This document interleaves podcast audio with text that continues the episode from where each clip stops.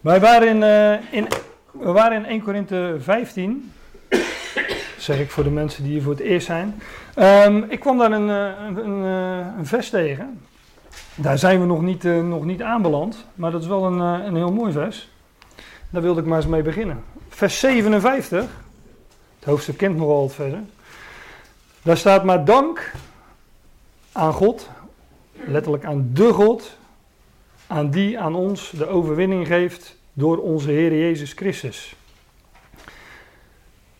En uh, nou ja, we mogen hem danken dat we zo bij elkaar mogen komen rondom zijn woord. Hè, want zijn woord is uh, dat waar, uh, waar alles om draait. God heeft gesproken en uh, ja, wij, mogen, wij mogen ons daarin uh, in verblijden, in verlustigen. En daar, daar danken we hem voor. En er staat ook dat hij ons de overwinning geeft door onze Heer Jezus Christus. Nou, we zijn al een tijdje met het hoofdstuk Eerste Korinthe vijftien bezig, dus uh, we weten waar hij ons uh, de overwinning over geeft. Overigens is het in het verband van uh, vers zevenenvijftig gaat het ook over de zonde en de wet. Ik ga er niet naartoe nu, want uh, we komen daar vanzelf een keer uh, nog terecht. Maar dan gaat het ook over de zonde en de wet, maar natuurlijk in de allereerste uh, plaats geeft God ons de overwinning door onze Heer Jezus Christus over de dood. En we hebben die laatste keren mogen zien dat, dat hij niet alleen ons die overwinning geeft, niet alleen ons dat onvergankelijke leven geeft, zoals de eersteling Christus dat nu al heeft, maar dat, ja, dat dat zal zijn voor alle mensen. Voor alle die in Adam sterven, die zullen in Christus worden levend gemaakt. Nou, dat is het evangelie, daar danken we hem voor. En dat zijn ook, uh, ja, daarom komen we ook bij elkaar om ons uh, daarin te verdiepen. Om, om de, daar naar die dingen onderzoek te doen van wat staat er nu precies. Hè? Wat, wat, wat zijn die woorden die God ons uh, gegeven heeft. En wat is die overwinning die God ons geeft. Nou, dat vinden we onder andere hier uh, in dit hoofdstuk. Um, Eerste Korinthe vijftien, uh, de laatste twee keren. Uh, nee, laat ik, laat ik eerst dit zeggen. Ik, ik dacht, hoe, hoe kwamen we ook weer in Eerste Korinthe vijftien terecht? Uh, dat heb ik even nagezocht. We waren op vijf februari, dat is echt al een tijdje geleden, hadden we als onderwerp van wat is dood? En toen hebben we met elkaar nagedacht over van uh, wat is nu precies dood? En uh, ook vooral wat, wat is het niet? Hè? En wat, wat zegt religie daarover? En ja, daartegenover wat zegt de, de schrift erover. En als je het over dood hebt, dan heb je het ook uh, erover dat de dood een contrast is. Hè, dat het in contrast staat met leven. En dat is natuurlijk ook uh, het nut van de dood. Als wij niet zouden weten wat dood is, dan weten we ook niet wat leven is. Um, en we hadden het toen over wat is dood. En uh, ja, dan, dan krijg je het over die contrasten. En uh, toen zijn we op... in Eerste Korinthe vijftien aanbeland, omdat dat het hoofdstuk is dat gaat over, over opstanding en over leven en over onvergankelijk leven. En uh, nou ja, we zijn zo uh, door dat hoofdstuk heen gegaan met een uh, enkel uitstapje hier en daar. Uh, en we zijn nu aanbeland in, uh, in vers negenentwintig. Maar als je zo langzaam door zo'n hoofdstuk heen gaat, dan ben je nogal op aan het focussen, hè? Uh, dan, dan kijk je do- vrij nauw naar bepaalde woorden, bepaalde zinsdelen. Dan ben je dus nogal gefocust op een, uh, op een k- klein stukje van de tekst. En dat heeft voordelen, want dan uh, zet je even het vizier scherp. Maar het, het, het heeft natuurlijk het nadeel dat je soms uh, ja, wellicht het overzicht uh, wat kan verliezen. Of kwijt kan raken in het ergste geval. Maar Eerste Korinthe vijftien is natuurlijk een geheel. Het is een... Uh... Ga jij lekker naar buiten. Eerste Korinthe vijftien is natuurlijk een, uh, een uiteenzetting van de apostel uh, Paulus over opstanding. En het is dus ook één geheel. En... Zwaai en handkus. Doei. Het is, het is één geheel en um, dat gedeelte wat we nu gaan bezien, dat sluit naadloos aan op het voorgaande.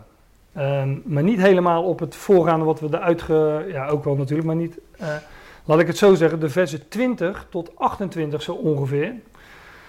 Um, is een tussenvoeging van de apostel over de reikwijdte van, uh, van de opstanding. Maar daarvoor, in de versen voor uh, twintig tot achtentwintig, was hij aan een uh, uiteenzetting begonnen. Daartussen voegt hij de uiteenzetting over de reikwijdte van de opstanding. En in, eigenlijk gaat hij in vers negenentwintig weer verder met zijn uiteenzetting. En dat is belangrijk, en dat zeg ik er even bij, omdat vers negenentwintig een, uh, over het algemeen als een nogal lastig vers wordt gezien. Maar laat ik het eerst even kort samenvatten, wat we ook weer uh, besproken hebben, om weer even het geheugen op te frissen. In, uh, in vers één tot vier van dit hoofdstuk heeft Paulus het over uh, de historische feiten. En daar bedoel ik mee de dood, opstanding, begrafenis, dood, begrafenis en de opstanding van de Heer. Uh, dus de historische feiten, maar tevens het fundament, de basis van alles. Als dat niet was gebeurd, nou, dan hoeven we het voor de rest ook nergens over te hebben. Dat is eigenlijk wat de apostel Paulus in dit hoofdstuk ook uiteenzet. Als er geen opstanding is, als de Heer Jezus Christus dus niet opgestaan is, nou, dan uh, is het allemaal zinloos. Maar daar kom ik straks op, want dat zegt hij ook gewoon in de volgende versen. In vers vijf tot tien spreekt Paulus van uh, de getuigen van de opstanding. En dan bedoel ik niet de mensen die daarvan spraken, maar de mensen die hem in zijn opstandingslichaam hadden gezien en daarvan spraken. Paulus zegt, wij zijn getuigen, ik ben dat, de twaalf zijn dat. En hij is door, uh, hij is door honderden gezien. Er zijn er honderden, meer dan vijfhonderd die daar... Uh, Ja, die daarvan getuigen zijn geweest. Het juridisch uh, bewijs uh, levert Paulus zeg maar aan. Um, dan in vers elf tot negentien. En dit is het gedeelte waarop vers negenentwintig uh, naadloos aansluit. Maar in vers elf tot negentien gaat Paulus uitleggen van wat nu als er geen opstanding is. Indien er geen opstanding is, is Christus niet opgewekt.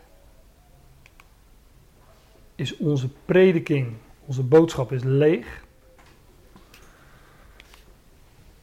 Is jullie geloof leeg? Nou, er waren dus een aantal Korinthiërs die zeiden van uh, er is geen opstanding. Nou, Paulus zegt dan is jullie geloof leeg. Dan zijn wij, zegt hij, valse getuigen, pseudo-getuigen. Want wij, zegt Paulus, wij... prediken of wij verkondigen immers dat Christus wel is opgewekt. Hè? En als, dat, uh, als, als Christus niet is opgewekt, nou, dan verkondigen wij een, uh, een grote leugen. Dus ik had het net even over contrast. Het is inderdaad of zwart of wit. Of het is, de, of het, is het allermooiste wat er ooit gebeurd is en uh, het allerbelangrijkste in de wereldhistorie, om het zo te zeggen. Of het is meteen de grootste leugen uit de wereldhistorie en dan heb je ook echt helemaal niks. Dan sta je met lege handen. Dus er staat nogal wat op het spel. Als er een opstanding is, zijn wij, zijn wij, de apostelen en die meer dan vijfhonderd broeders, hè, die Paulus uh, aanhaalt, wij zijn valse getuigen. Hij zegt ook, dan zijn jullie nog in jullie zonden. Hè, dus zonder opstanding zijn wij nog in onze zonden.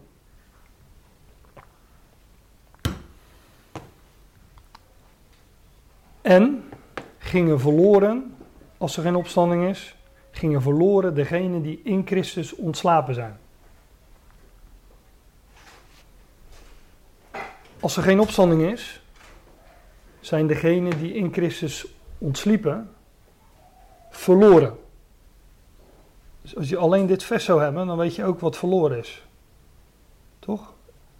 Als je verloren bent, dan brand je niet voor altijd in de hel of zo, dat staat hier niet. Nee, als je verloren bent, ben je dood. Dood...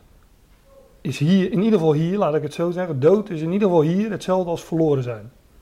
De schepper is zijn schepsel kwijt, verloren. Als er geen opstanding is, gingen verloren degenen die in Christus ontslapen zijn. Ja, dan zegt Paulus ook nog, dan zijn wij, apostelen, de ellendigste van alle mensen. Want Paulus heeft nogal wat, uh, wat meegemaakt. En daar gaat hij straks ook over spreken. En doet dat ook in andere gedeeltes. Maar iemand die zo heeft afgezien voor uh, de boodschap die hij verkondigde. Een boodschap van opstanding.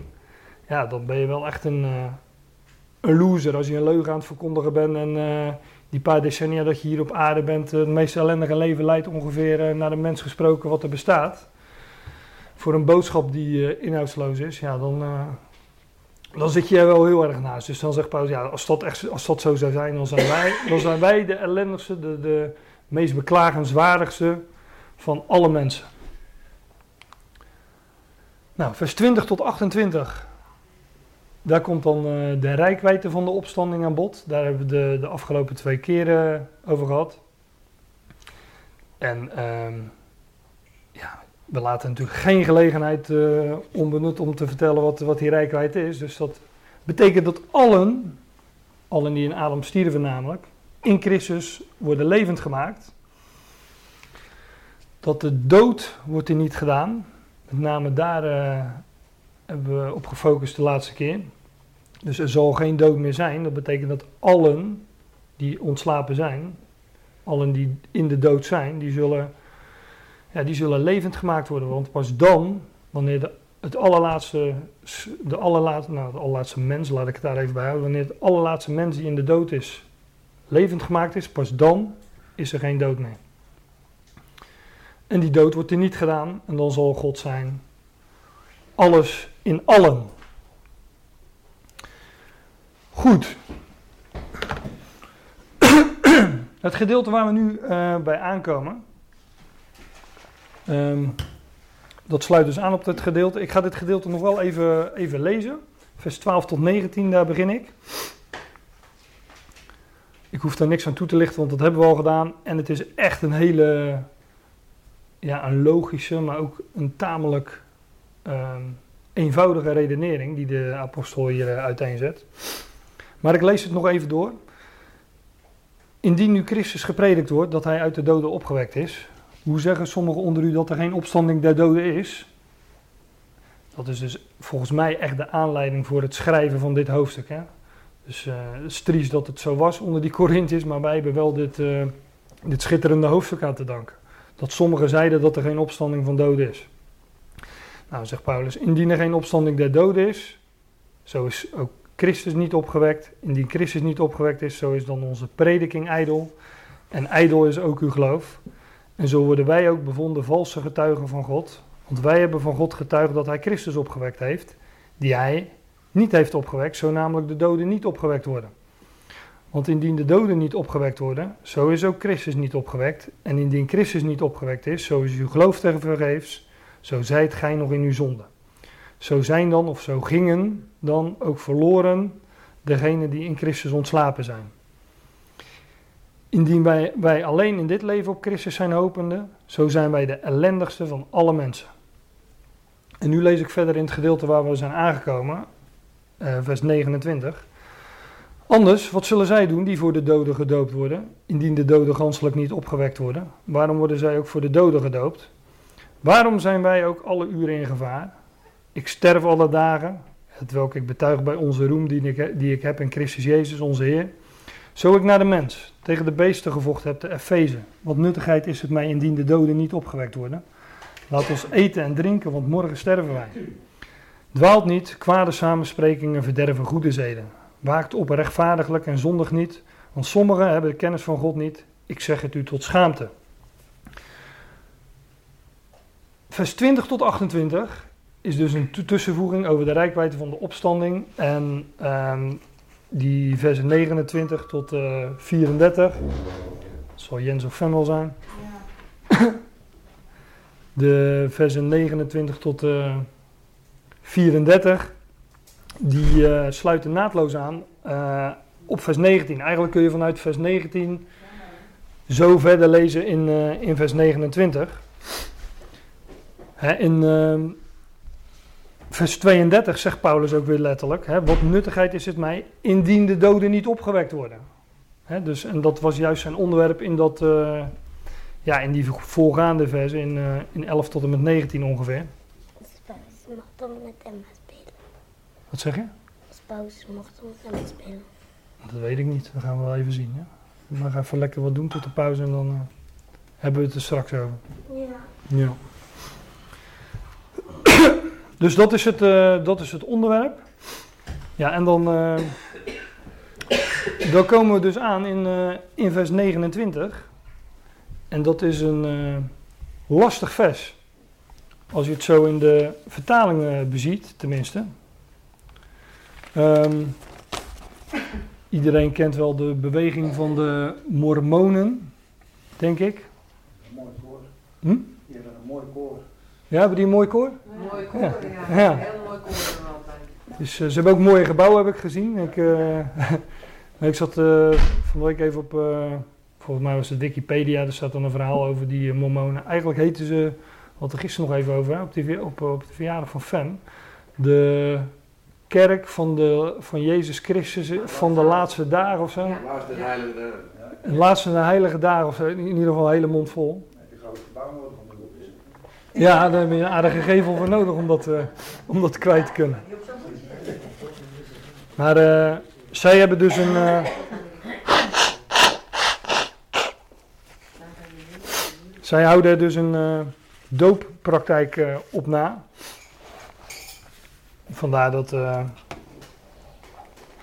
vandaar dit... Nou, dat moet ik wel erg ver terug, maar... Ik ben nu al onderweg. Vandaar dit plaatje. Iemand had me al gevraagd toen ik het aankondigde. Is, is er een doopdienst? Ja. Jos weer, ja, laten we zijn naam gewoon noemen. Want uh, ook al is hij er niet... Uh... Ja. We kunnen hem hier wel gewoon vermanen natuurlijk. Nee, maar die, uh, de, de Mormonen die houden er dus een uh, dooppraktijk op na. Um, zij dopen zich in plaats van, uh, van mensen die al overleden zijn. En dat noemen ze dan uh, doden voor de dopen. Uh, dopen voor de doden. Ja, al die D's en die O's. Ze dopen zich voor de doden. Um, dus uh, ja, je kan... Uh, postuum dopen, zo zou je het kunnen noemen. Ze zijn een keer in het nieuws geweest omdat ze dat met een aantal leden van het koningshuis hadden gedaan. Blijkbaar. Ja, eh, wat ze verder precies bij geloven, ik geloof wel dat, ik meen dat, dat ze, als je door hun gedoopt wordt als dode, dan is het niet zo dat je opeens toch in de hemel komt of uh, gered bent of zo, maar je moet daar in het hiernamaals nog wel je doop aanvaarden of iets dergelijks. Dus, uh, maar ze nemen dat wel heel serieus. Ze nemen dat wel heel serieus, want ze, ze schijnen daar ook hele administraties van aan te leggen. En uh, zoveel... Hm? Ja, wordt er goed voor betaald? Ja. Ze, ze, ze leggen daar hele administraties van uh, uh, aan, waarin ze nauwgezet hele geslachtsregisters uh, uh, bijhouden. En, uh, ja, en daar uh, die doden uh, dopen. Nee, nooit van gehoord? Nou ja. Je kan er naartoe, ik ben dat geweest. Je kan het gewoon inzien. Ja, oké. Okay. Nou, ik, uh... ik heb een beetje, een beetje met stamboom, dat weet je wel. Ja. En uh, bij, bij die Mormonen, die hebben altijd de baptized-datum, hè? Niet de geboortedatum, maar baptized, dan wordt er ingevoerd. Ah. Uh, ja. Dat is ah. helemaal gegeven, toch? Tenminste, ja. Uh, oh, ja. ja. ja ik Nou, ze hebben in ieder geval uh, ze hebben een hoofdkantoor in Salt Lake City. Dat uh, ziet er mooi uit, dus uh, ze zullen ook wel wat cent hebben. um, overigens, uh, dat las ik ook nog. Dat is wel leuk, want Ankie uh, zit hier. Ze hebben een tempel in Zoetermeer, dus... Uh... ja. Nee, ze houden bijeenkomsten uh, die, die gewoon vrij toegankelijk zijn. Maar voor de meer ingewijde mensen, wat, wat dat dan ook wezen mag, dat weet ik niet. Daar... Uh, Daar hebben ze tempels voor. En die in Nederland staan in, uh, in Zoetermeer. Nou ja, nooit. Nou, daar komen we wel eens. Dus, uh... nee, echt niet. Dat zit dicht bij het vuur. Nou, nou, dat... zit dicht bij het vuur. Ja, ja. Wikipedia en uh, je weet alles. Gaat zoeken. Ja. Nou ja, um, deze, deze tekst is dus nog... Uh, uh, deze tekst geeft dus nogal wat aanleiding blijkbaar voor... Uh, Ja, voor allerlei vreemde praktijken, want zo noem ik het dan toch maar. Um, In mijn studiebijbel las ik dat, uh, dat dit, deze tekst behoort tot de moeilijkste teksten in het Nieuwe Testament. Ik heb er ook wat uh, op gegoogeld en uh, ja, daar krijg je ook allerlei uitleggingen. Maar de, meestal is toch wel de conclusie van, ja, je blijft toch een beetje het gevoel houden van iets klopt er niet. Ik uh, ben niet helemaal, uh, ik ben niet helemaal overtuigd. En uh, ja, volgens mij is de oplossing uh, niet zo heel moeilijk. Maar ja, daar uh, hoop ik jullie dan weer van te overtuigen. Uh, maar dat gaan we wel zien zo, of dat, uh, of dat gelukt is. Allereerst dit. Um, kijk, ik heb hier die interlineair. Die kennen jullie allemaal. Um, en zo'n interlineair is... Uh, laat ik hem even zo doen. Kijk, zo'n interlineair is opgebouwd uit uh, de Griekse tekst. Dit is, uh, zijn ongeveer uh, de letters zoals uh, daadwerkelijk door de apostel geschreven zijn. Echt die koine Griekse letters... Um, zo heet dat, het Koine Grieks, Oud-Grieks. Ik heb er verder geen verstand van, dus ik uh, ga, ga daar verder ook niks over zeggen. Maar je kunt uh, die letters dus één op één weergeven als, zeg maar, in onze letters. Dat heet transliteratie, daar zal ik straks ook nog wat van laten zien. En één op één weergeven, ja, hebben wij uh, in de interlineair dan uh, de blauwe lijn, dat is het Nederlands. Maar je moet weten dat... Uh, en dat is belangrijk als we deze tekst nader gaan bezien. Je, uh, dit is overigens nog die tla- transliteratie. In die onderste balk zie je dus uh, de Griekse letters bovenaan. En hoe dat dan één op één overgezet wordt, zeg maar, in, uh, in onze letters. En ons alfabet, het Griekse alfabet. En uh, hoe heet dat alfabet van ons? Uh, weet ik veel, het alfabet in ieder geval. Daar weten we waar we het over hebben, toch? Maar uh, d- dat, dat wordt uh, één op één gewoon zo weergegeven. En uh, daar is niks uh, mysterieus aan. Dat is gewoon een wetenschappelijke methode. En ik zeg altijd van, uh, als mensen zeggen, well, oké. Okay, nou, dan zeg ik van, nou, dat, dat doen wij, uh, dat doen wij vri- vrijwel dagelijks. In ieder geval als je nog op school zit en je leert topografie, dan... Uh, ik noem maar een voorbeeld. Dan uh, heb je het ook over Moskou en, uh, en over Peking. En uh, die Chinezen en die Russen schrijven dat toch echt anders. Maar dat wordt één op één gewoon weergegeven in, in ons alfabet. En dat, uh, dat zijn gewoon wetenschappelijke methodes. En dat, uh, ja, dat is met dat Grieks dus ook zo. Je moet weten dat het Grieks, de manuscripten van, uh, van het Nieuwe Testament, zoals die gevonden zijn, staan al die letters gewoon achter elkaar. Hè? Kijk, in de interlineair staan daar netjes uh, spaties tussen. Maar het Grieks kent dat helemaal niet. Die letters die staan allemaal achter elkaar. Er staan geen spaties tussen. Er staan geen hoofdletters. Laat ik het kort samenvatten. Het heeft gewoon, Griekse tekst heeft geen interpunctie, zoals men dat noemt. Geen hoofdletters, geen punten, geen vraagtekens, geen uitroeptekens, geen dubbele punten, geen puntkomma's. Geen spaties, geen uh, onderstreept, geen dik gedrukt en ga zo maar door. Dat, uh, dat bestaat allemaal niet in, uh, in het Grieks. En hoofdstukindeling al helemaal niet. Dus al die zaken, qua interpunctie en qua hoofdstukindeling, ja, dat zijn allemaal zaken waar we ons eigenlijk niet zo heel veel aan zouden moeten storen. En soms is het bijzonder handig, hè? Ook de versindeling van, uh, van de Bijbel is bijzonder handig. Want we weten, nou, we gaan nu naar Eerste Korinthe vijftien vers negenentwintig. Maar anders zouden we toch even met z'n allen moeten zoeken van... Uh, we gaan nu naar uh, anders wat zullen zij doen. En dan zit iedereen al die regeltjes na te gaan. En oh ja, ik ben er, ik ben er, ik ben er. Nou, dan kunnen we verder. Maar nu zeggen we gewoon, we gaan naar Eerste Korinthe vijftien vers negenentwintig. Dus ik ben daar uh, enorm dankbaar voor. Voor uh, hoe de vertalers dat hebben gedaan. En ook die interpunctie is natuurlijk bijzonder handig. Maar niet leidend. En in dit vers... In Eerste Korinthe vijftien vers negenentwintig krijg je met een andere interpunctie een heel ander idee van het uh, vers. Dus de, het vers zegt, wat zullen, wij, wat zullen anders zij doen die voor de doden gedoopt worden, indien doden ganselijk niet opgewekt worden. En daarmee wordt geïnsinueerd dat mensen voor doden gedoopt werden of in plaats van doden.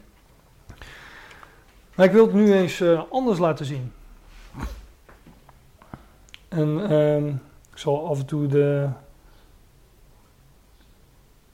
Kijk, dat anders wat, wat je, wat je hier ziet, dat suggereert wel uh, dat het een vraag is. Uh, dat is dus gewoon een vraag in het Grieks, de wat-vraag. Maar hier staat gewoon, wat zullen anders degenen doen die worden gedoopt? Vraagteken. En dat is echt wat anders dan in Eerste Korinthe vijftien vers negenentwintig staat. Het vraagtekentje staat dan gewoon ergens anders. Ik, le- ik ga hem even helemaal snel door en dan gaan we, kunnen we nog een keer langzaam doorheen. Net zo lang tot iedereen zegt van, uh, ik begrijp wat je bedoelt. Tenminste, hangt er vanaf hoeveel tijd jullie hebben natuurlijk. Ik heb de tijd. Wat zullen anders doen degenen die worden gedoopt? Voor de doden. Als doden helemaal niet opgewekt worden. Waarom worden zij dan ook gedoopt voor hen? En de, dat wil ik eerst even duidelijk maken. De Griekse tekst laat dit volledig toe. Dat zie je onderin. Ik heb de interlineaire bijgeplakt.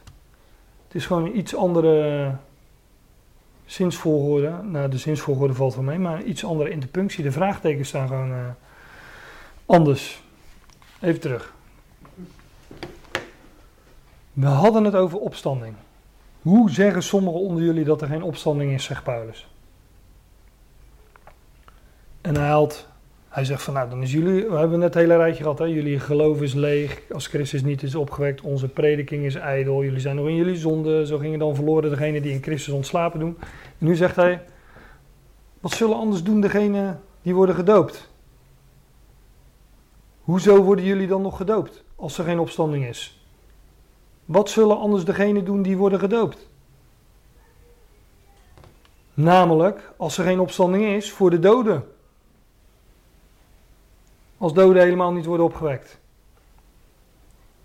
De doop is een beeld van dood en opstanding. Juist, want als je onder water komt dan, uh, en je komt niet meer omhoog, dan ben je sowieso dood uiteindelijk. Dus het opkomen uit dat water, het opstaan uit dat water, is een beeld van opstanding uit de dood. Van opstanding uit die doodswateren. En Paulus noemt gewoon een, gaat gewoon verder met zijn redenering. En hij zegt, wat zullen anders zij, wat zullen anders degenen doen die worden gedoopt? Waarom zouden die zich nog laten dopen? Dat zegt hij overigens uh, in, in deze zin. Waarom worden ze dan ook gedoopt? Ja, voor hen, voor die, voor die doden namelijk. Ik bedoel, als je in de dood blijft. Wat zullen anders doen degenen die worden gedoopt? Namelijk, namelijk voor de doden. Je wordt voor doden gedoopt. Je, wat je, wat je staat niet meer op. Voor de doden, als doden helemaal niet worden opgewekt. Dan word je dus gedoopt. Ja, do, doop is een beeld van dood en opstanding. Als er geen opstanding is, nou word je alleen voor doden gedoopt. Dus dan, dan ben je dood en dan blijf je dood. Maar het beeld van de doop is juist dat je opstaat uit de dood. Dat is de essentie van de doop. Het opstaan uit dat water. Ondergaan en weer opstaan. Hij zegt, Paulus zegt, waarom laten jullie dit dan nog dopen? Daar had hij het in het begin van de brief ook al over. Heel even. Paulus was niet zo'n doper. Maar uh, hij zegt, ja, ik, heb, ik heb er wel een paar gedoopt. Maar uh, hij haalt wel die dooppraktijk daar ook aan. Hij zegt, maar wat, wat zullen, waarom worden jullie dan nog gedoopt? Als doden helemaal niet worden opgewekt. De doop is een beeld van dood en opstanding. Dat is de essentie van, uh, van de doop. Opstaan uit dat watergraf. Wat zullen anders doen degenen die worden gedoopt? Ja, namelijk voor doden, als doden helemaal niet worden opgewekt.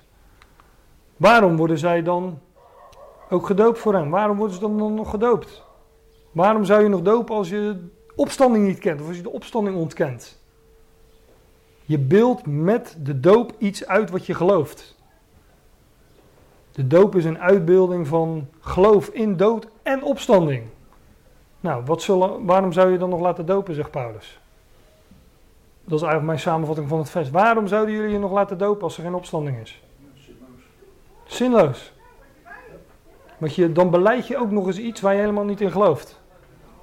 Nou, dat is dwaasheid.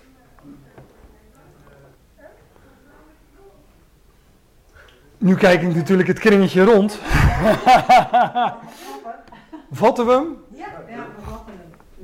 Je moet het wel een paar keer lezen hoor. En, uh, um, kijk, en als je het nu straks, als je, als je weer thuis komt en je leest het terug in je vertaling, dan denk je wellicht, hoe zat dat ook weer? Nou, dan uh, download dan even die, uh, deze PowerPoint. En um, Ja, zet even een paar krasjes in je Bijbel waar het moet en het vraagteken op de goede plek. En uh, volgens mij vergeet je het dan ook nooit meer. Maar de essentie ook is, de essentie ook echt van dit vers is dat het aansluit op, zijn, op de redenering. Het is geen los, los uh, kreet van Paulus, van uh, wat doen jullie dan die voor de doden gedopen? Nee, hij heeft het over, wat, over wat, uh, wat nou als er geen opstanding is. He, dan zijn jullie nog in jullie... In, in, in, Dan zijn jullie nog in de dood, dan ben je nog in je zonde. Dan zijn degenen die in Christus ontslapen zijn, zijn verloren. En hier zegt hij van, waarom doop je dan nog? Als er geen opstanding is. Dat is de essentie van de doop. Dat is de essentie van wat jullie uitbeelden in die doop. Dat is de essentie van wat jullie geloven. Wat jullie belijden door je te laten dopen. Nou, als er geen opstanding is, dan uh, blijft dan maar onder water. Uh, zegt hij. Nou, dat zegt hij niet, maar dat zeg ik dan. Ja, maar dat zou wel de essentie, uh, de... Kijk, als je dan uh, wil uitbeelden wat je gelooft, ja, dan moet je niet meer uit het water overeind komen. Als je niet in opstanding gelooft. Ja. Nee, ondergedoken. Nee, ja. Dus het idee van de doop is dood.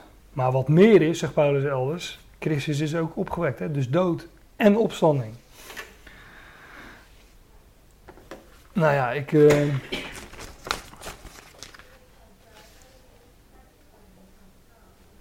ja, ik, de, de doop is natuurlijk echt zo'n onderwerp uh, uh, apart.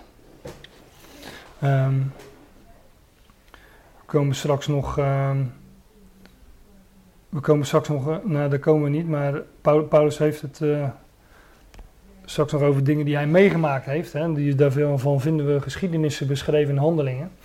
En overal waar Paulus kwam, daar brak de, uh, de ellende uit.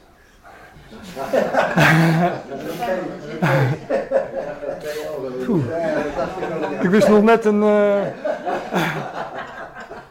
ik, wist, ik wist nog net een degelijk woord te, te vinden. Um, maar als je in de christelijke wereld wil dat uh, de ellende uitbreekt, dan moet je, moet je over de dood beginnen. Ja. Dus uh, daar gaan wij het nu niet over hebben, maar... Uh, Het is, uh, maar dat is voor dingen, kijk, ik zat natuurlijk van de week wat, uh, wat te zoeken op het voor doden gedoopt worden. En dat is dan vaak uh, ook onderdeel van een uiteenzetting over de doop. Ja, dan, dan, dan begint het bij mij ook te kriebelen, want je leest, je leest er zoveel onzin over. Het is echt ongelooflijk, net als, net als dat je hier heel veel onzin over leest. En dit heb ik echt vrijwel nergens gelezen. Um, overigens, dat, laat ik dat er dan nog bij zeggen. Um, kan ik ook laten zien. In de interlineair staat, als ik hem iets anders weergeef, de Concordant Version. Dat is een uh, Amerikaanse, meen ik, of een Engels, in ieder geval Engelstalige. Dat is veilig. Engelstalige concordante vertaling van, het, uh, van, van de schrift. En zij hebben het ook zo vertaald. Else, nou ja, else what shall those be doing who are baptizing? En dan komt het vraagteken. Dus ook zij geven dat uh, zo weer. En uh, ja, eigenlijk vind je het verder uh, vrijwel nergens. Terwijl de oplossing toch, toch, toch echt heel simpel is. Ja, hier staat het. Maar er zijn maar weinigen die het zien natuurlijk. Ja, ja. Maar er zijn ook maar weinigen die het vertellen. Dus uh, daarom leek mij dat een geschikt moment om, uh, om, het, uh, om het ook eens uh, te vertellen. Ja, het is, uh, de oplossing is een stuk simpeler dan al die redeneringen die ik, uh, die ik gelezen heb. En het past ook perfect binnen de, de uiteenzetting van, uh, van de apostel Paulus in dit gedeelte. Nou, dat was eerste Korinthe vijftien vers negenentwintig. Dat hebben we dat ook weer opgelost.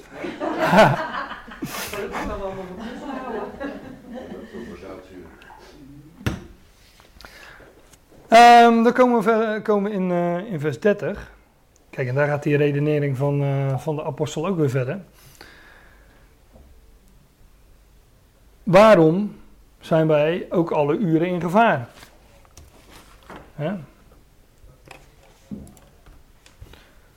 Nou, dat staat vrij goed weergegeven in de vertaling. Waarom zijn wij ook elke uur in gevaar? Paulus was elk uur in gevaar, in, in doodsgevaar. En er zijn een aantal schriftgedeelten waarin hij daar uh, wat over zegt. Ik heb er eentje in, de, in mijn PowerPoint gezet, dat is tweede Korinthe elf. daar zet, hij geeft een uiteenzetting over alles wat hij um, te lijden had vanwege het evangelie. niet als klaagzang, maar um, ja, in, in twee Korinthe elf gaat het over uh, valse apostelen. En de Korinthiërs die, uh, die uh, hadden Paulus niet zo hoog staan. Dus Paulus geeft hier een uh, uh, uiteenzetting over uh, wat hij... Uh, In, in, in hoe hij allemaal boven die andere apostelen stond, tussen aanhalingstekens. Zijn zij dienaars van Christus? Ik spreek als een waanzinnige, als een uh, krankzinnige, staat er letterlijk. Ik sta boven hen. Dus Paulus zet zich even boven die valse apostelen, maar dan moet je even lezen hoe hij dat uh, doet. In ingespannen arbeid veel vaker. In slagen bovenmate. In gevangenissen veel vaker. Dikwijls in doodsgevaar. Van de Joden heb ik vijfmaal de veertig min één zweepslagen ontvangen. Andere vertalingen zeggen stokslagen, maar ik weet niet, uh, ik heb het niet opgezocht. Dus het lijkt me allebei uh, pijnlijk, pijnlijk, ja. Driemaal ben ik met de roede gegezeld. Eenmaal ben ik gestenigd. Driemaal heb ik schipbreuk geleden. Een heel etmaal heb ik in volle zee doorgebracht. Op reis was ik vaak in gevaar door rivieren, in gevaar door rovers, in gevaar van de kant van volksgenoten, in gevaar van de kant van de heidenen, in gevaar in de stad, in gevaar in de woestijn, in gevaar op zee, in gevaar onder valse broeders.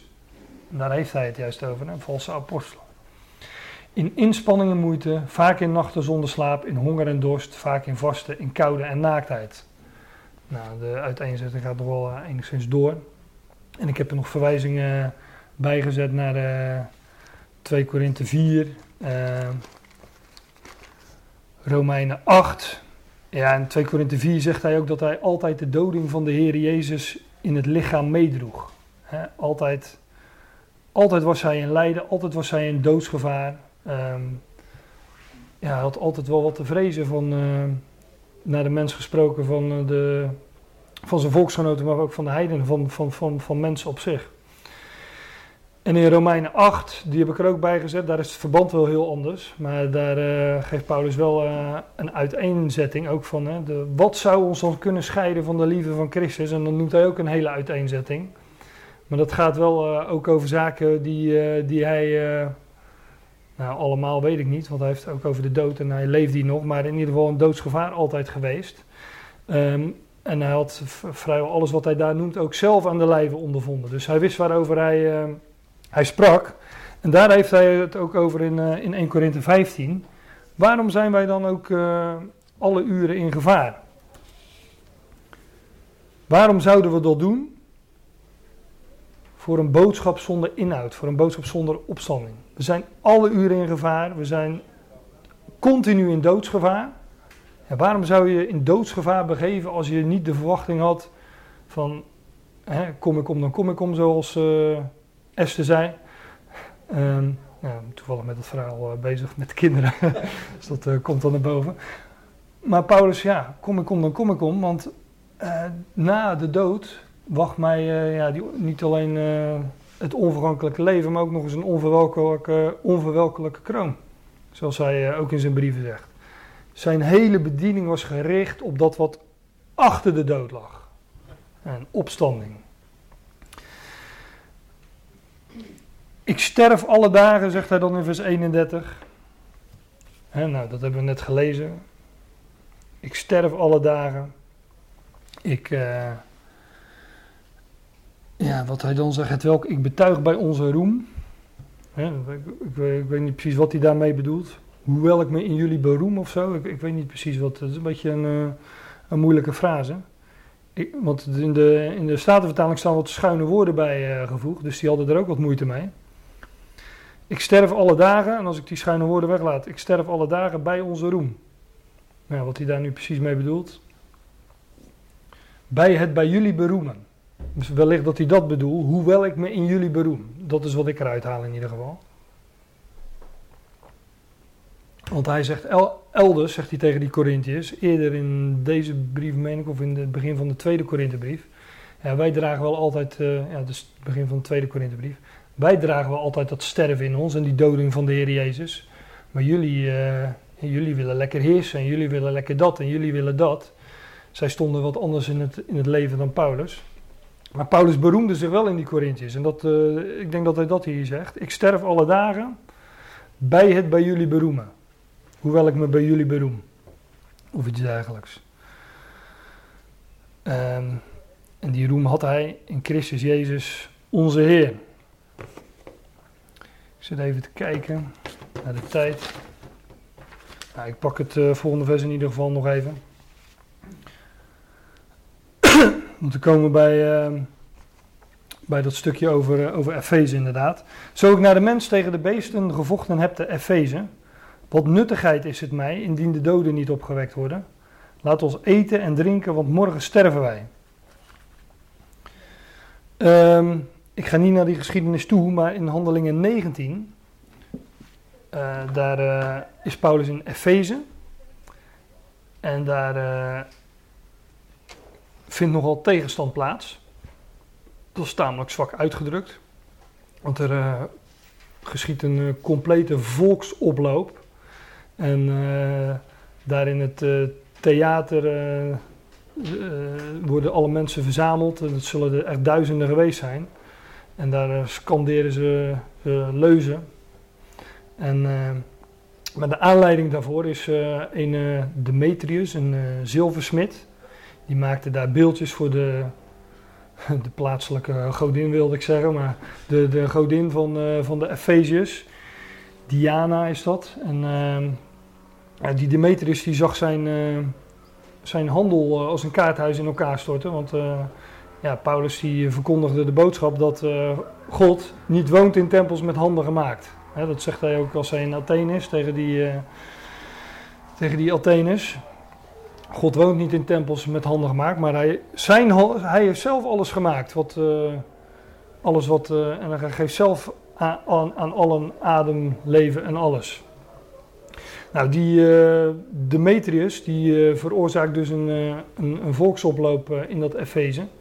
En... Uh, Die mensen die in, in Efeze die, verza- die worden verzameld in dat, uh, in dat theater. Een soort, soort stadion, denk ik. En daar, uh, daar zijn de mensen echt in extase. Want ze scanderen, uh, twee, ik meen dat het twee uur lang staat dat ze scanderen. Groot is de Diana der, der Efeziërs. En uh, ja, Paulus die wordt daar uh, door zijn, uh, zijn metgezellen wordt hij tegengehouden om daar uh, niet naartoe te gaan. Want ze zouden hem daar echt gelinst hebben als... Nou ja, als in een arena met wilde dieren. Want uh, daar spreekt hij over in dit vers. Zo ik naar de mens tegen de beesten gevochten heb, de Efeze. Um, ook hier zijn allerlei uitleggingen over... Uh, ja, heeft Paulus dan tegen beesten gevochten? Nou, ik denk niet letterlijk, maar hij zegt hier ook naar de mens. Dus als ik, hij zegt hier, op me, zo ik op menselijke wijze gesproken... tegen de beesten gevochten heb, uh, te Efeze. Wat nuttigheid is het mij dan? He, dus ik... Uh, ja, mocht hij tegen beesten echt gevochten hebben, zoals uh, we kennen uit films, uh, gladiatoren en dergelijke, dan uh, vinden we dat in ieder geval niet terug in de schrift. Maar um, als, hij, als hij het heeft over Efeze, en we lezen die geschiedenis in uh, Handelingen negentien is het, dan, uh, ja, dan gedra- gedragen de mensen zich daar als, uh, als beesten. Ik moet dan altijd denken aan de, de leus van zo'n... Je hebt zo'n dieren... Uh, van die dierenactivisten. Bescherm de dieren tegen de beesten. He, daar zijn de, mens, de mensen ook de beesten namelijk. En daarom is het wel een, een mooie. Want dat vind je in de schrift ook terug. Hè, dat mensen... Uh, in, in, in de Petrusbrief en in de Judasbrief... Daar worden mensen... Uh, daar gaat het over mensen. Maar Petrus en Judas spreken over onredelijke dieren. Of onredelijke beesten. Dus... Die beesten in Efeze, ik denk dat dat ook gewoon die mensen waren die, uh, ja, die hem daar wilden lynchen. Um, en het is goed dat Paulus daar tegengehouden werd, anders was dat na menselijke wijze gesproken ook gebeurd. Maar um, ja, je vindt dus uh, dat, dat, dat mensen dieren genoemd worden of beesten vind je al vaak. Hè? En in Openbaring dertien gaat het ook over een uh, beest dat uit de zee opkomt. En een ander beest. En ook dat zijn mensen. Nou, Paulus zegt dus, zo ik naar de mens tegen de beesten gevochten heb te Efeze, en het is maar één voorbeeld wat hij noemt. Ik heb onlangs die hele geschiedenis met de kinderen doorgenomen van de apostel Paulus. En heel die zendingsreizen neem, die neem je dan zo door en uh, ja, dan is het, uh, dat gaat de kinderen ook opvallen. Het is elke keer hetzelfde. Paulus komt in de synagoge, weerstand van uh, de religieuze Jood, maar ook van de, van de heidenen zoals in Efeze. Ja, kreeg hij, heel, hij kreeg heel veel te verduren. Hij kwam in de gevangenis, werd, uh, ze wilden hem geeselen. Uh, nou ja, hij noemt net dat hele rijtje natuurlijk in twee Korinthe elf, dat is hem allemaal overkomen. Ja, en waarom doorstond hij dat alles? Waarom heeft hij dat alles doorstaan? Nou, vanwege de opstanding. Waarom al die moeite verdragen? Waarom dat allemaal doorstaan? Nou, voor datgene wat achter de dood ligt. Opstandingsleven namelijk. En daar heeft hij het over in, uh, in één Korinthe vijftien. En ook in het uh, vervolg zoals uh, vers uh, tweeëndertig. Oh, we zijn met tweeëndertig nog niet klaar, want er staat nog wat. Laat ons eten en drinken, zegt hij. Hè, wat nuttigheid is het mij indien de doden niet opgewekt worden. Laat ons eten en drinken, want morgen sterven wij.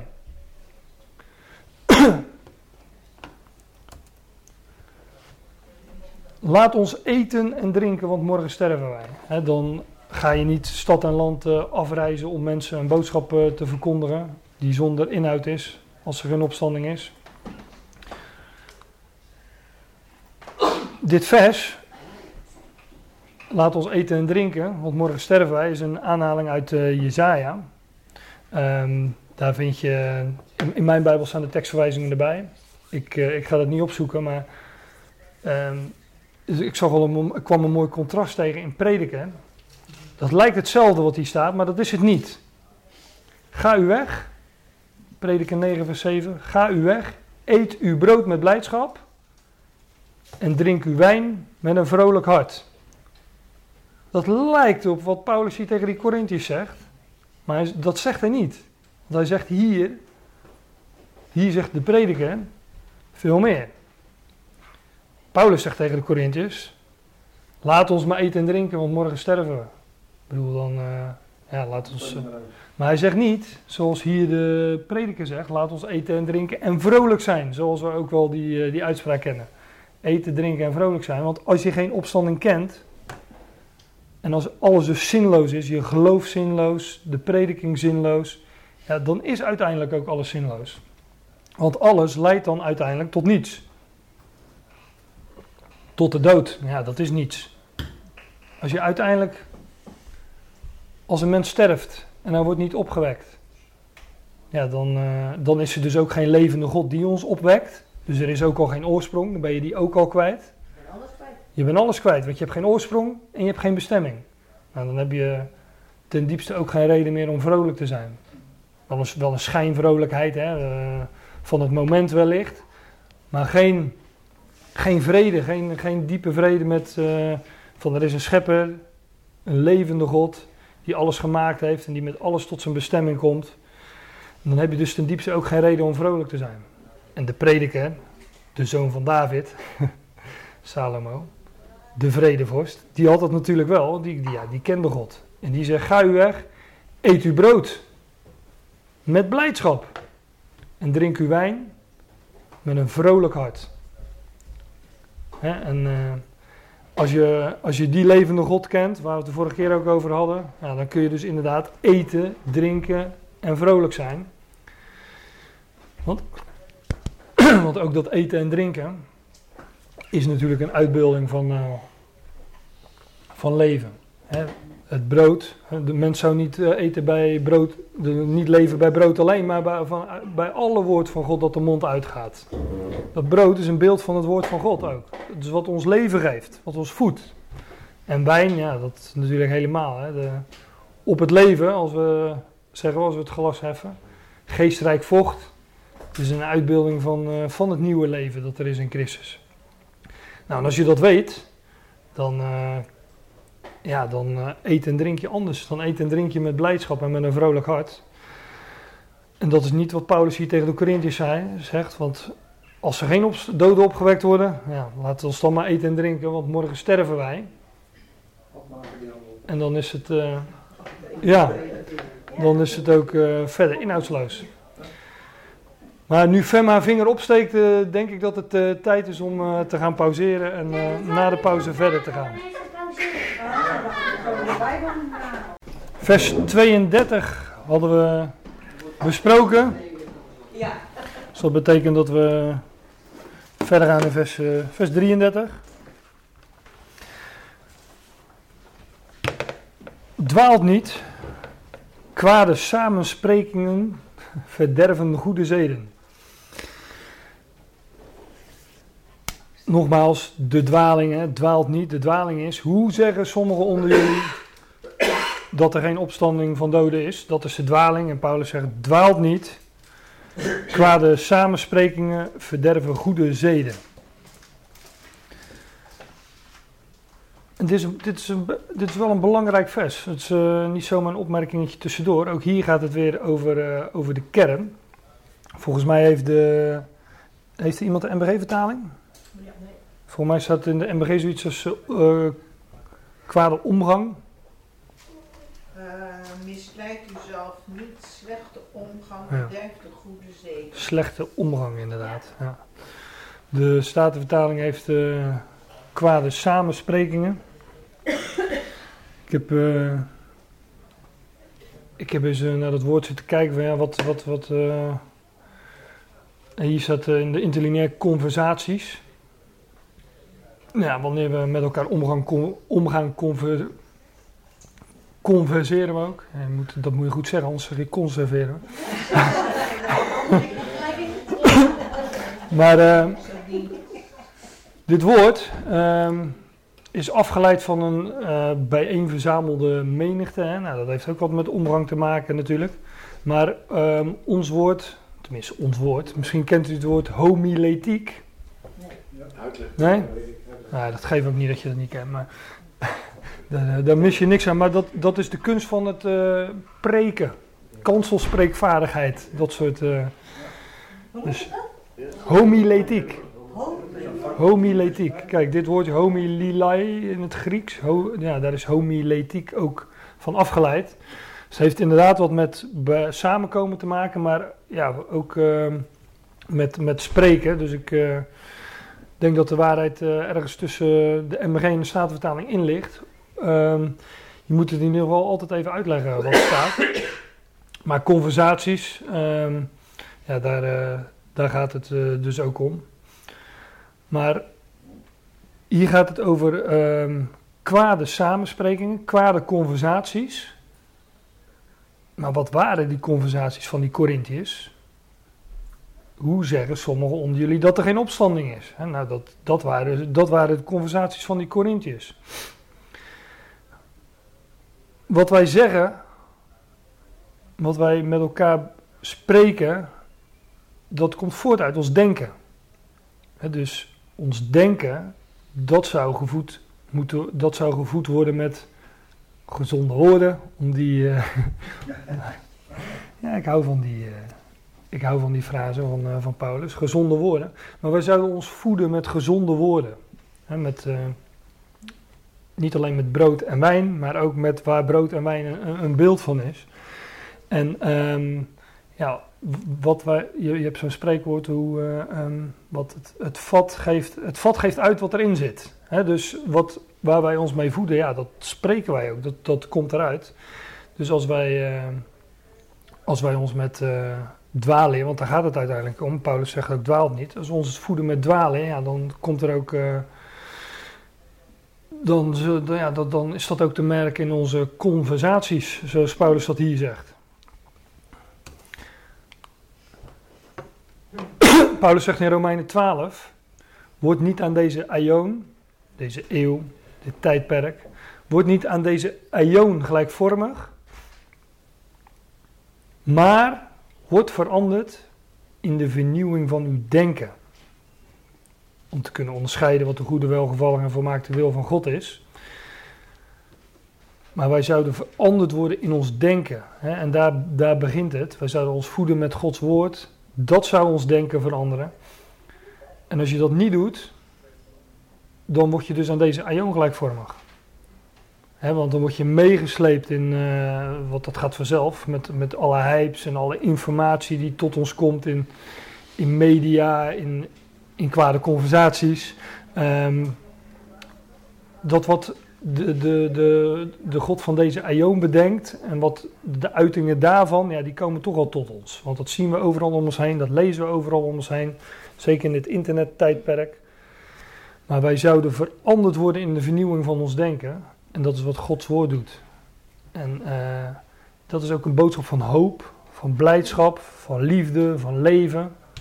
Ja, en uh, nou ja, wat, uh, wat deze Aion uh, voortbrengt, uh, ja, daar hoef ik jullie niet op te wijzen. Dat, uh, daar zitten we ook niet voor bij elkaar. Dat, dat, dat, dat, dat krijgen we genoeg van, uh, van tot ons. Ik zat gisteren hier op een, uh, op een verjaardag, dus uh, ik heb ook weer genoeg te horen gekregen wat er allemaal uh, in de wereld zo gebeurt. Ja, ik volg dat over het algemeen niet echt. En uh, nou, dan word je nog een beetje voor gek versleten ook, als je uh, sommige dingen niet weet. Ja, dat is echt waar, hè? Deze geen knop, deze geen... Ja, ik stak mijn kop in het zand, werd me gezegd. Zo, nee, die steek ik in de wolk. Ik ga mijn kop niet in het zand steken, in de wolken. Dat zie je ook niks.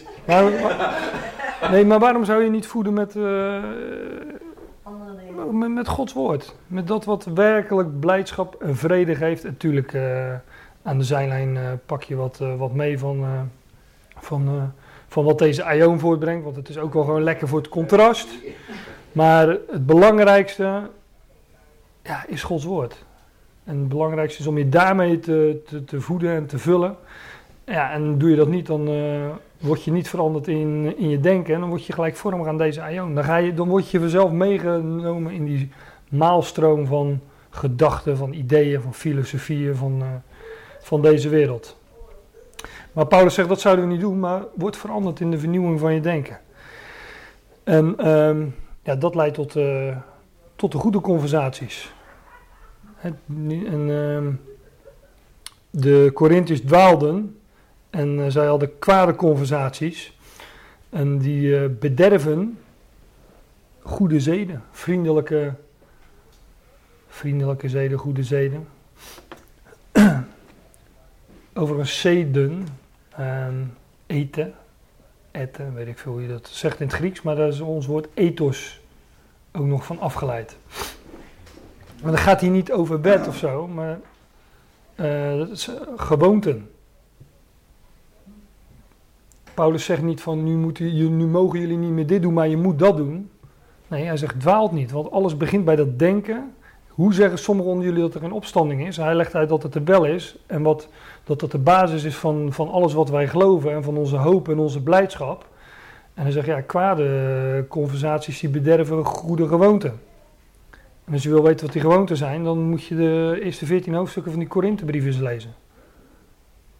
Ik weet niet of jullie de brief een beetje kennen, maar daar, uh, poeh, daar, was, uh, daar was nogal wat aan de hand uh, onder die Korinthiërs. En als we het dan over zeden hebben, dan uh, ja, d- daar was heel veel mis. En uh, nou, daar gaan we het nu niet over hebben, want ik ben niet de Korintherbrief aan het, aan het bespreken. Maar als je een beetje weet wat, uh, wat Paulus die Korinthiërs voorhoudt, nou dan... zegt hij ook gewoon, ja, wat jullie allemaal denken en hoe jullie leven en het beleven, dat, dat, dat, dat is een uiting van wat jullie geloven. Van jullie kwade conversaties. He, als je geen hoop hebt, geen zicht hebt op opstanding, geen uitzicht hebt, dan zit het allemaal, uh, als je het allemaal wegredeneert, dan is, uh, dan, is al het, ja, dan, dan is het leven zinloos. Ja, dan... Uh, hoef je het niet zo nauw te nemen, ook met uh, zeden en gewoontes, om het dan maar zo te zeggen. Ik heb een collega, dat is echt een, uh, een Rotterdamse, die, uh, die kan heerlijk uitweiden over wat er allemaal uh, mis is in de wereld. Hè. De mensen zijn allemaal hartstikke egoïstisch, en, uh, maar dat is ook allemaal een, een uiting van het hebben van geen hoop. Kijk, als je ten diepste, hè, als je niet gelooft, als je geen God kent, geen oorsprong... En als je geen hoop kent en als je geen bestemming kent en alles zich hier in die paar decennia moet afspelen, waarom zou je dan druk maken om een ander? Dan waarom zou je dan, uh, be, waarom zou je dan inderdaad niet gewoon eten en drinken, want morgen sterven we?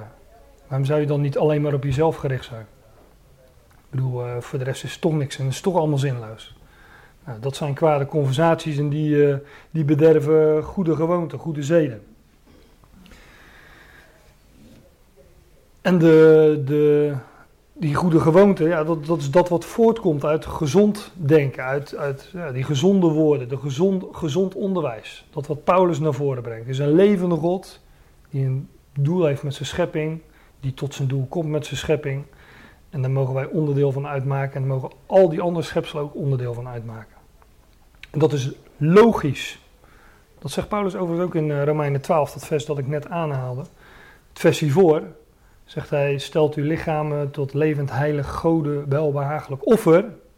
Dat is jullie logische, logisch in verband met wat Paulus onderwees, dat is jullie logische dienst, eredienst, dienst. Dat is logisch naar aanleiding van wat je weet en wat je kent. Het is niet een wet die aan mensen opgelegd wordt, het komt van binnenuit. God onderwijst ons, de reddende genade van God is verschenen aan alle mensen en het onderwijst ons. Genade onderwijst ons, God onderwijst ons door de apostel Paulus en dat daaruit voortvloeiend is het logisch dat je je lichaam stelt tot levend heilig, gode welbehagelijk offer. En dat logisch, dat heeft ook weer verband met het woord logos. En dat is gewoon het Grieks woord voor woord. Dus dat wat uit het woord voortkomt, dat wat het woord voortbrengt. Dat zijn goede gewoonten. En dus goede conversaties. um, vers vierendertig. Waakt op rechtvaardiglijk. Waakt op rechtvaardiglijk, rechtvaardiglijk, zegt de Statenvertaling, en zondig niet. Want sommigen hebben de kennis van God niet. Ik zeg het u tot schaamte. Ontnuchterd staat er. Uh,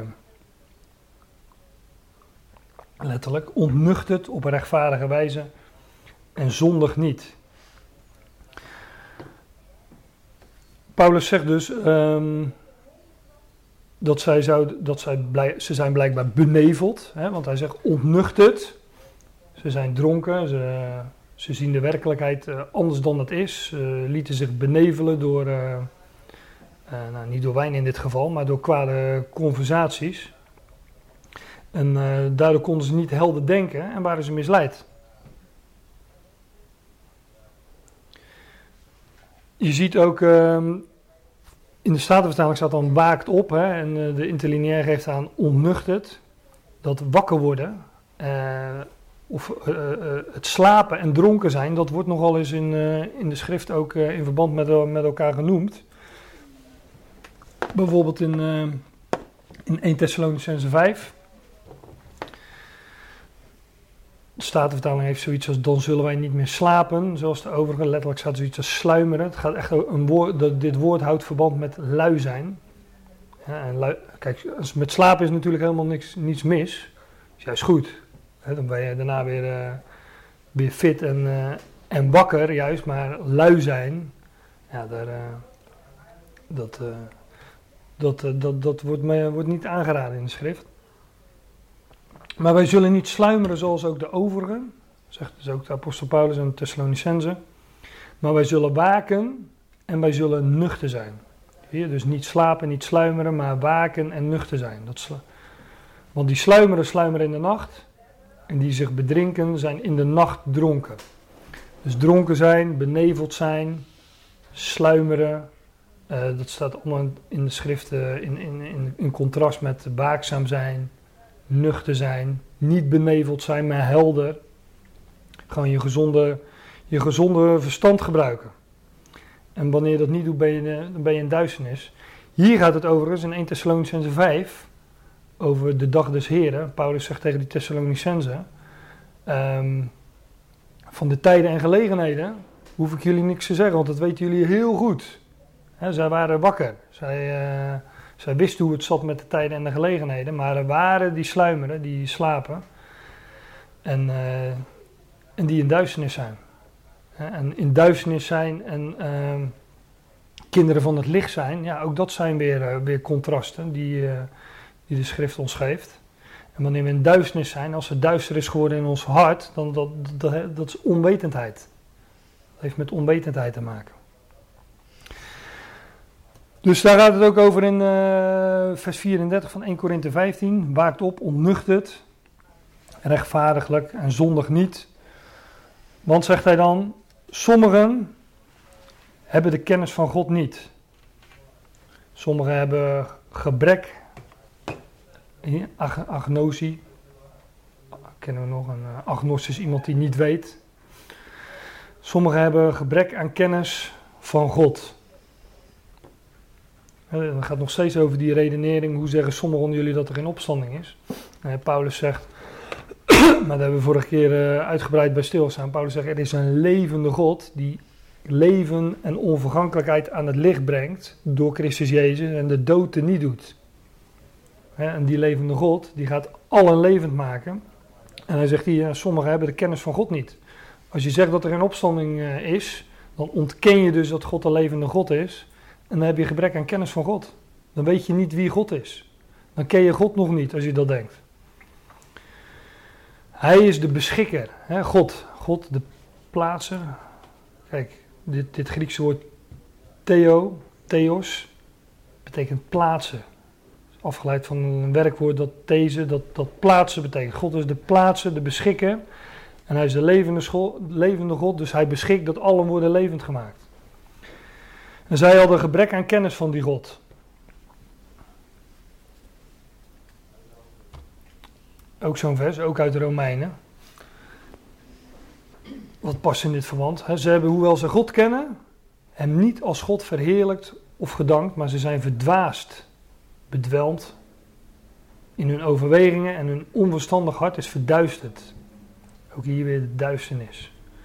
Onwetendheid, God niet kennen. God niet als God kennen of als God verheerlijken. Namelijk als beschikker en plaatser van alles. En als je dat niet ziet, dan wordt het duister in je hart. Dan ben je onwetend. Daartegenover staat natuurlijk dat als je het wel ziet, dat het licht schijnt in je hart. Dat je God als God kent en hem verheerlijkt. Dat je overwegingen dan... Uh, niet meer zinloos zijn, maar juist vol inhoud. Dat je het juiste uitgangspunt hebt. En dat het licht wordt in je hart. Um,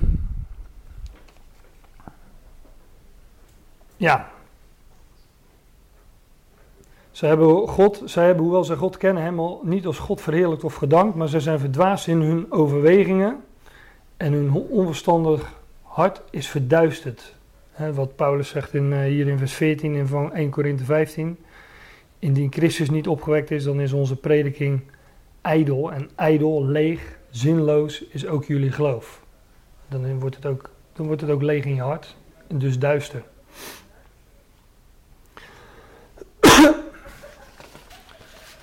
Ja, en dan zegt hij ook, uh, ik zeg het jullie tot schaamte.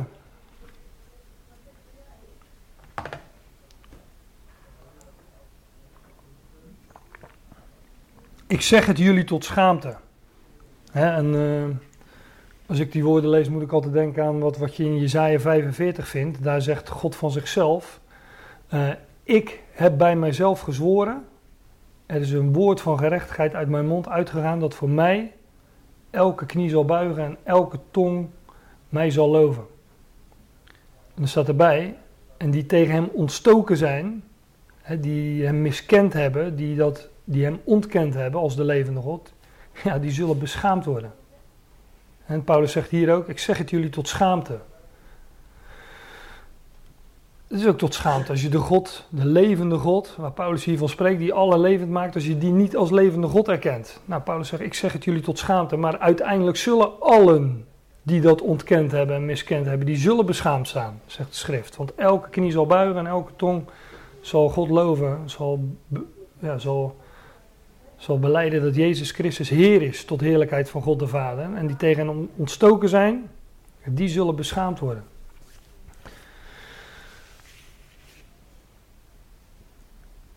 Maar, zal iemand zeggen, vers vijfendertig, hoe zullen de doden opgewekt worden? En met hoedanig een lichaam zullen zij komen? Op zich, hè, als ik, als ik, ik, ik heb dit vers vaak gelezen en uh, als je dan het volgende vers leest en je de, dan zegt Paulus, nou ga je dwaas. Dan denk ik van, nou ja, mag ik, mag ik geen vragen stellen aan Paulus? Dus het is toch gewoon een, uh, het is op zich toch een, uh, een, een goede vraag om te stellen, ja, hoe, hoe zit dat dan met doden? Hoe worden die dan opgewekt?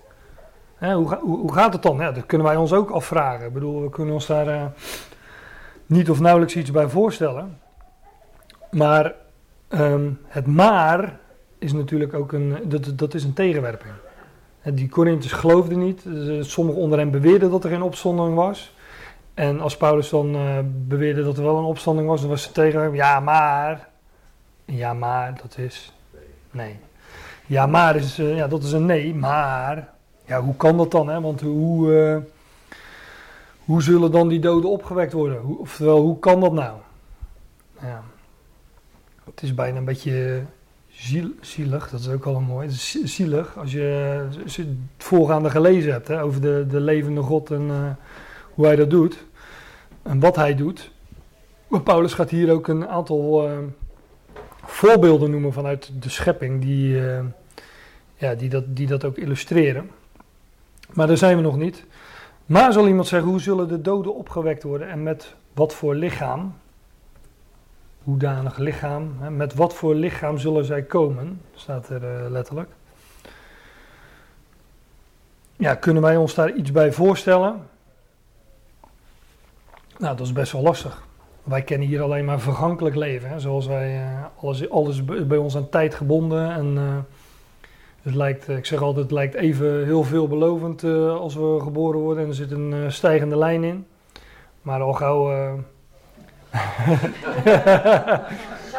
al, als, al snel uh, wordt het, is, die, uh, ja, is de top bereikt. En uh, is, de, is het verval uh, inge...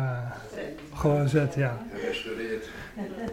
Ik wilde bijna zeggen, maar dat hoef ik tegen jullie niet te vertellen. Maar... Dat komt nog wel, heren. Gaat vanzelf. We zitten zo in, hoor. Um. Bijna veertig jaar worden. Maar wij kennen wel voorbeelden uit de, de natuur. Um, kijk, Paulus die gaat hier, uh, daar kom ik nu niet meer aan toe... Of uh, uh, uh, n- misschien een klein beetje nog, maar uh, in het volgende gedeelte heeft hij het over uh, hemels, he- vlees van dieren, vlees van beesten, dat het allemaal anders is. Uh, en hij noemt wat voorbeelden uit, uh, uit de schepping. Uh, ik heb er ook, uh, ook twee, uh, twee, de twee mooiste voorbeelden vind ik van een gedaanteverwisseling zoals we die vinden in de natuur. Ik weet niet of u hier wel eens aan gedacht heeft, aan de kikker. Die begint als een kikkervisje. Ik was vroeger nogal veel als kind aan het spelen in, uh, in het uh, Elektropark in Ridderkerk. En daar, uh, daar, uh, daar zaten echt heel veel kikkers. En, uh, ook altijd uh, kikkerdril. En uh, ja, dan lag heel die, die vijver daar, lag, uh, zo zit dat in mijn herinnering, vol met kikkerdril. En dan kwamen op een gegeven moment die kikkervisjes. Nou, die gingen dan ook als vangen en zo. Maar zo'n... Zo'n beest, zo'n, zo'n, zo'n, beest, zo'n dier maakt, een, uh, maakt natuurlijk een hele ontwikkeling mee. Maar dat begint ooit als een, nou, als een eitje, maar op een gegeven moment is zo'n kikkervisje.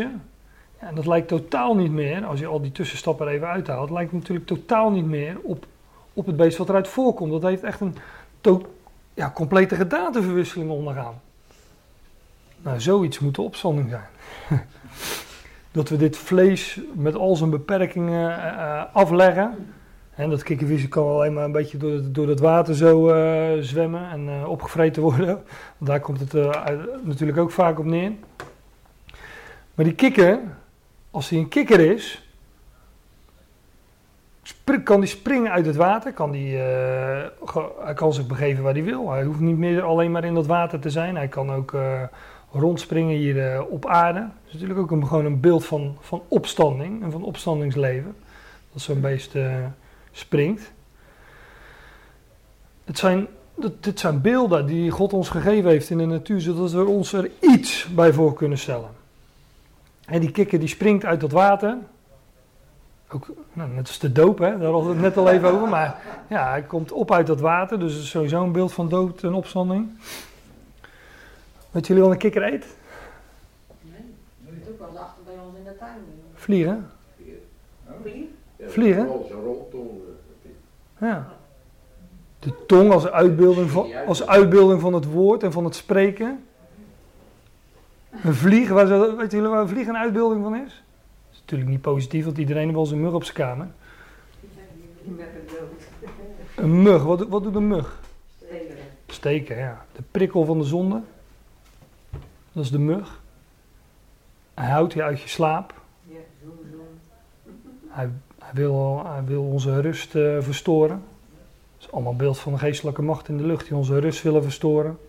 Altijd om het hoofd. Ons denken beïnvloeden. Ja, mooi. Ja, ja. En de prikkel, daar gaat het overigens ook nog over in de laatste vers van Eerste Korinthe vijftien. Prikkel van de zonde, van de wet, van de dood. Dat is die prik van die mug. En die kikker die vangt die mug met zijn tong. Dus als wij, wij, wij hoeven niet te vechten tegen die geestelijke boosheden in de lucht. Wij, wij trekken die wapenrusting aan. En ja, die wapenrusting bestaat onder andere uit het woord van God. En dat, dat, is, dat is de tong. Elke tong zal belijden dat Jezus Christus Heer is. Maar met die tong, met dat spreken, wordt die mug ook verslagen. Door die kikken. Die springende kikken. Nou, dat zijn, als je het mij vraagt, uh, schitterende plaatjes van, uh, van geestelijke waarheden. En misschien wel nog mooier is natuurlijk die van de vlinder. Ja, mooi, ja. Die uh, begint als een, uh, als een rupsje. En het enige wat hij kan doen is uh, zich volvreten. Eten en drinken, want morgen sterven wij. En hij vreet zich vol. En dan uh, bouwt hij een uh, kokon. Tenminste, ik weet niet, zou die... Ja. In ieder geval, uh, hij sterft in die kokon. En wat eruit komt, is een totaal ander wezen. Hè? Eerst was het een wezentje dat met al zijn, heel zijn bestaan vast zat aan deze aarde, net als wij. Maar hij komt uit die kokon als een totaal ander wezen. En kan gaan en staan waar hij wil.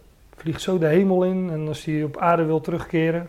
Wat volgens mij ook typologisch is. Uh, als hij op aarde wil terugkeren, kan hij dat ook.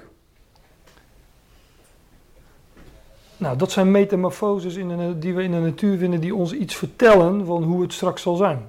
Libellen. Libellen, hè? Ja. Ja. Ja.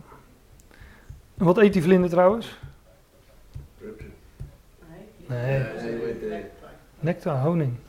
Ja. Wat natuurlijk ook weer een beeld is van het woord van God. Hè? Verlichte ogen kreeg Jonathan ervan. Nou, schitterende beelden. Dus, uh, nou ja. Hoe zullen de doden opgewekt worden? En met wat voor lichaam zullen zij komen? Nou ja, zoiets dus. Als die kikker, die eerst een kikkervisje was. En die vlinder die eerst een rups was. Totaal anders, met niet meer gebonden aan allerlei zaken waar, waar die als, eerst als kikkervisje of als rups wel aan gebonden was, maar vrij. He, on, uh, onbeperkte mogelijkheden. Onbeperkte mogelijkheden. Nou, daar, uh, ja, veel meer kan ik daar ook niet over zeggen, want uh, ja, ook ik ken alleen de beelden uit, uh, uit de, de natuur. En die kennen veel mensen zelfs nog niet eens. Dat dat, dat spreekt van hem, van, van, van zijn werk. Dus uh, nou ja, daarom, uh, daarom uh, dat zijn uh, geen kwade conversaties, maar goede conversaties. En daar zouden we elkaar op, uh, op wijzen. Um, ja, gij dwaas, zegt Paulus dan nog in, uh, in vers zesendertig. Onverstandige. Ja, en dat is ook weer zo'n beeld. Gij dwaas, hetgeen gij zijt... wordt niet levend, tenzij dat het gestorven is. Hetgeen gij zaait, wordt niet levend als het niet zal sterven. He, toch niet dat het zal sterven. Oftewel, zo'n, zo'n zaadkorrel, want daar gaat het over, die wordt in de grond gelegd. En eh, nou ja, dat kan je al zien als een dood iets natuurlijk, zo'n korrel, want wat is dat nu? Wat is dat nu? Maar die breekt open. He, dus die gaat kapot, die, dat lichaam wordt afgelegd en er komt iets heel nieuws uit tevoorschijn. Nou, daar heeft Paulus het uh, over hier. Over uh, bijvoorbeeld, hetgeen gij zaait, daarvan zaait gij het lichaam niet dat worden zal, maar een bloot graan naar het volvalt van tarwe of van enig der andere granen. He, kijk, die korreltjes, die worden gezaaid. En wat komt eruit? Wat komt eruit? Ja, iets wat er totaal niet op lijkt. Met een totaal andere uh, verschijningsvorm, een totaal ander lichaam. Een, een, een, Een nietszeggend uh, balletje wordt er in de, in de grond gelegd. Dat breekt open. He, zoals in de schrift wordt er vaak gesproken, breekt dan uit in menigte. He, ook ook beeld van dood en opstanding. Dat breekt open, dat legt dat oude lichaam af en er komt iets heel nieuws uit, uh, uit tevoorschijn. Het bre- uh, ja, en tarwe wordt hier, uh, wordt hier dan genoemd uh, door de apostel als, als voorbeeld. He, hij zegt dat lichaam, wat, wat het wordt, dit, ja, dat leg je niet in de aarde, maar je legt dit in de aarde. Die korrel. Hetgeen gij zijt, daarvan zijt gij het lichaam niet dat worden zal,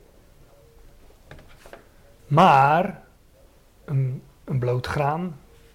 Even kijken hoe dat er precies staat. Een naakte zaadkorrel, die leg je in de aarde. Van graan of uh, tarwe of hoe het er ook staat. Maar niet het lichaam dat het worden zal, want het wordt een heel ander lichaam.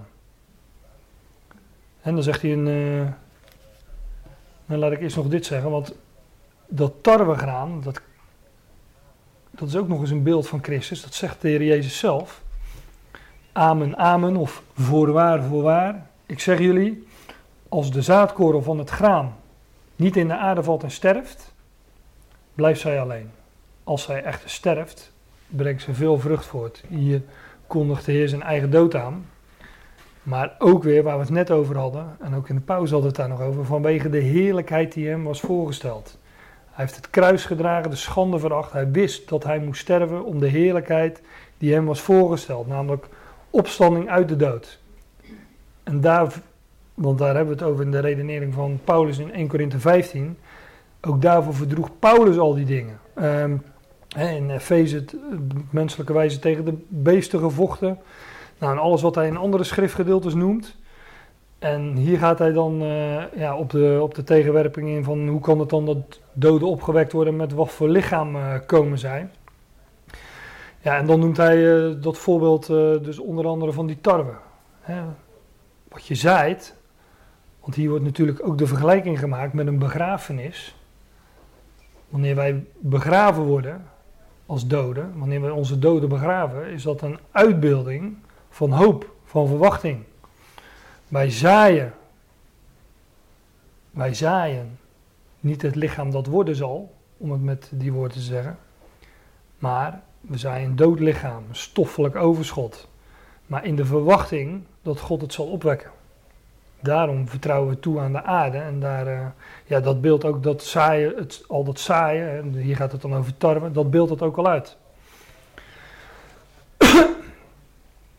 Maar dit is dus ook een, uh, dat tarwe is een uitbeelding van Christus en ik uh, zeg het vaker, um, zij die van Christus zijn. Hè, want de Christus is niet één persoon, het is een gezelschap, het is het lichaam van Christus. Om met de Romeinenbrief te spreken, en dat past natuurlijk schitterend in dit verband, zij die met hem één plant geworden zijn. In de gelijkmaking van zijn dood en in de gelijkmaking van zijn opstanding. Zo zegt Paulus dat in Romeinen zes. We zijn één plant geworden met Christus. Nou, het laatste vers dat ik, uh, dat ik doorneem, vers achtendertig.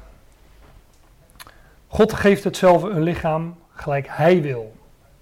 Er is niks van de mens ook afhankelijk. God wil dat en God gaat het zo doen. En dat doet hij met de tarwe, wat hier als voorbeeld wordt genoemd. Um, maar dat zal hij ook met ons doen. Zoals hij dat met de kikker doet. Dat kikkervisje die een kikker wordt. Zoals hij dat met de rups doet die een vlinder wordt. Zo zullen wij ook opgewekt worden in onvergankelijkheid, in heerlijkheid en kracht. Maar dat is het vervolg van, uh, van Eerste Korinthe vijftien. Hij, uh, hij wekt ons op met een totaal nieuw lichaam. Je kunt ook vanuit dit vers, God geeft het zelf een lichaam zoals hij wil. En aan een ieder zaad zijn eigen lichaam, kun je zo doorlezen in vers tweeënveertig. Alzo zal het ook in de opstanding van doden zijn. Het lichaam wordt gezaaid in vergankelijkheid, verderfelijkheid. Het wordt opgewekt in onvergankelijkheid. Het wordt gezaaid in oneer. Het wordt opgewekt in heerlijkheid. Het wordt gezaaid in zwakheid. Het wordt opgewekt in kracht. Nou, zo zal het dus ook in de opstanding van doden zijn. En daarom uh, vertrouwen wij ook de lichamen van onze doden toe aan de aarde. Met als, omdat het een uitbeelding is van hoop en van verwachting. Namelijk dat die dode zal opgewekt worden. Um, ik wil het hier maar bij laten, want uh, de redenering van Paulus gaat, uh, gaat verder. Maar uh, genoeg nog voor, uh, voor de volgende keer om te bespreken. Want Paulus geeft er nog wat voorbeelden bij. Van hoe, wat kunnen we ons voorstellen bij dat opstandingslichaam. En uh, ja, daar moeten we dus volgende keer maar eens, uh, maar eens over hebben. Maar voor nu laten we het hierbij en dan zijn we eens een keer voor de verandering precies op tijd klaar.